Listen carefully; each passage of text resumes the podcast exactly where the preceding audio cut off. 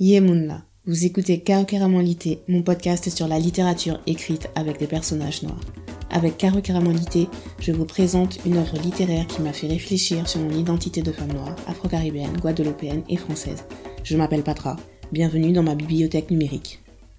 Si c'est la première fois que vous m'écoutez, je vous réexplique euh, brièvement ce qu'est Karukeraman. Karukeraman, c'est mon concept pour lire et interroger nos représentations du monde à travers les productions culturelles de la Caraïbe et sur la Caraïbe.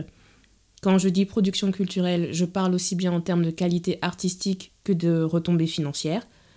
Alors c'est vrai que je parle rarement du second aspect parce que clairement j'ai une vision très différente de ce qui se fait en Guadeloupe et franchement les podcasts ne sont pas le lieu pour expliquer ma vision. Mais par contre, l'un de mes buts avec Caro c'est de mettre en lumière nos qualités artistiques et de valoriser notre histoire à travers essentiellement trois champs artistiques. J'ai commencé par le cinéma. Il y a déjà deux saisons de six épisodes chacune.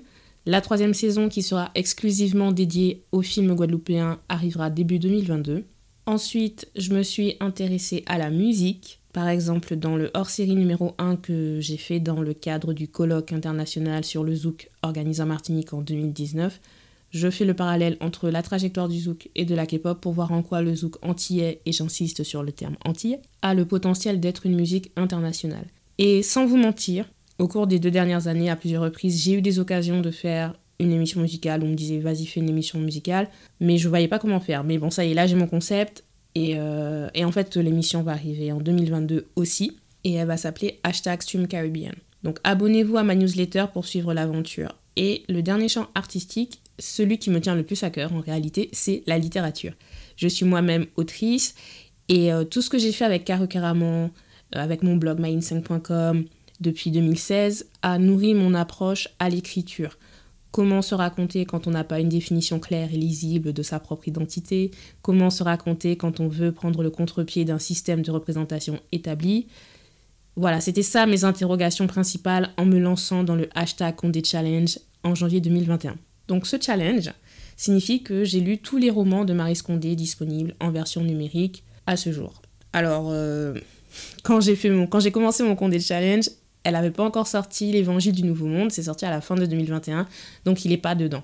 Mais, euh, mais en fait, il y, y avait un ultime livre à lire. Je pense que je le lirai en 2022, mais en tout cas, il rentre pas dans, mon, dans ce challenge-là. Et euh, aussi, j'insiste sur le fait euh, que j'ai choisi de lire en format numérique.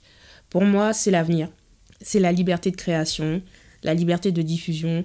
Tant qu'Internet n'est pas cadenassé, nous avons la possibilité de créer nos propres espaces littéraires, donc faisons-le. Donc en clair, ce que je veux dire, c'est que tout le débat sur oui, il faut plus de représentation, il faut plus de diversité dans la littérature française, il faut que les grandes maisons d'édition fassent un effort, ça ne m'intéresse pas du tout. Je ne donne pas mon énergie à ça. Avoir un contrat en maison d'édition, voir mes bouquins en format papier, ce ne sont pas des objectifs à atteindre, ni des critères de réussite pour moi. Et euh, en réalité, je pense que c'est peut-être ça qui fait que j'ai mis autant de temps euh, à me remettre à l'écriture, parce que j'ai toujours écrit. Mais euh, mais ce n'est qu'en 2020 que j'ai vraiment recommencé à écrire. Pendant ma vingtaine, je n'ai pas du tout écrit et je pense qu'il m'a fallu autant de temps parce que en France, on te donne l'impression que si tu ne passes pas par la voie traditionnelle, c'est-à-dire avoir reçu la validation d'une maison d'édition, qu'elle soit grande ou, indépendante, hein, et si tes, bouquins n'existent pas en version papier, et eh ben en fait, ce que tu écris, ça n'existe pas, ça n'a pas de valeur. Ce qui est, on est d'accord, complètement faux. Et en plus, moi, j'ai choisi d'écrire dans le genre qui est le plus lucratif mais qui est le plus méprisé, la romance. Et en plus, je n'écris que de la romance avec des personnages noirs ou alors des personnages, ou en tout cas qui ne sont pas blancs. On va dire ça comme ça. Donc c'est euh, encore un, double obstacle à franchir. Et quand je dis amour, hein, c'est vraiment de l'amour, l'amour sain, l'amour toxique. Hein. Et euh, parce que je pense qu'on doit sortir d'une représentation basée toujours que sur la souffrance.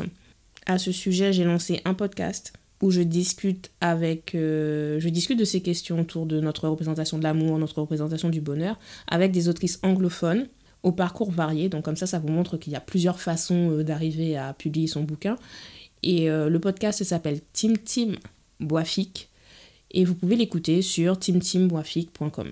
Et en discutant avec ces autrices, j'ai pris conscience de la chance que j'avais en tant que Guadeloupéenne d'avoir Marie Scondé comme référence. Que ce soit par ses écrits ou par sa vie, c'est une femme exceptionnelle qui incarne précisément tout ce qu'on nous dit être impossible. Elle incarne tout ce qu'on nous apprend à ne pas vouloir être. Et attention, hein, je dis que c'est une femme exceptionnelle, mais Je ne dis pas qu'elle est parfaite, bien entendu. Je dis juste qu'elle est un formidable point de repère dans toutes mes interrogations, que ce soit en tant qu'autrice ou en tant que femme. Et clairement, dans ma vie, il y a un avant Marie Scondé et il y a un après Marie Scondé.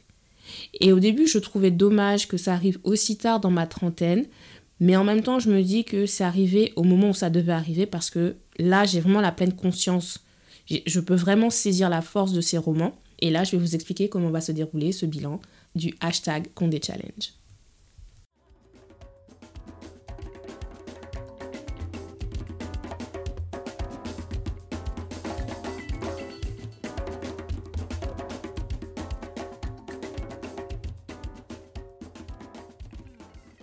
Précédemment dans Carrément Lité. Dans l'épisode 1 publié en avril 2021, je vous expliquais en quoi la thèse de littérature de Marie Scondé m'a fait réfléchir sur mon positionnement en tant qu'autrice.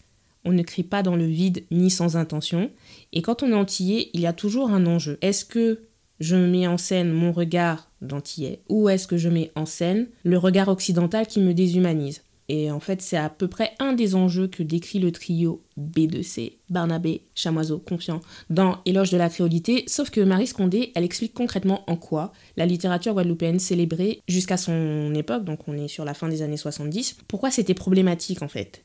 C'était une littérature qui ne parlait pas du peuple. Et là, en 2021, je ne vais nommer personne, hein, parce que je sais que c'est un travail de prise de conscience difficile à faire, et puis au final, ça reste que mon avis personnel, mais la lecture de certains romans guadeloupéen, contemporain, m'inquiète un peu beaucoup sur les références et sur l'imaginaire que la génération des trentenaires quadragénaires développe en ce moment. Mais bon, ceci est un autre débat. Donc, pour faire le bilan de ce hashtag Condé Challenge, et pour que ce ne soit pas trop fastidieux à écouter, je ferai des capsules audio de 5-6 minutes maximum. Je vous lis le résumé officiel parce que bah, flemme d'en écrire un moi-même pour chaque roman. Et je vous dis ce que je retiens de l'histoire en évitant de vous spoiler. Ça sera difficile, mais je vais réussir, je le sais. Et je vous donnerai aussi une chanson à laquelle j'associe le roman, histoire d'utiliser mon hashtag Stream Caribbean. Et dans l'ultime épisode, je vous dirai les obstacles que j'ai rencontrés pendant ce challenge de lecture, ce que ça m'a apporté, et je vous donnerai les infos sur le challenge de lecture de 2022. Merci d'avoir écouté cet épisode. Pour soutenir le podcast, vous pouvez lui donner 5 étoiles sur la plateforme de streaming où vous l'écoutez. Pour suivre l'actualité de Caro abonnez-vous à la newsletter et vous pouvez me suivre sur Instagram et Twitter, Caro Pour plus de chroniques littéraires, cinéma et musique, vous pouvez visiter carocaramon.com. Tous les liens sont dans la barre de description. Rendez-vous à la prochaine page numérique de Caro Lité. On se voit à Dindon de Soleil, Red.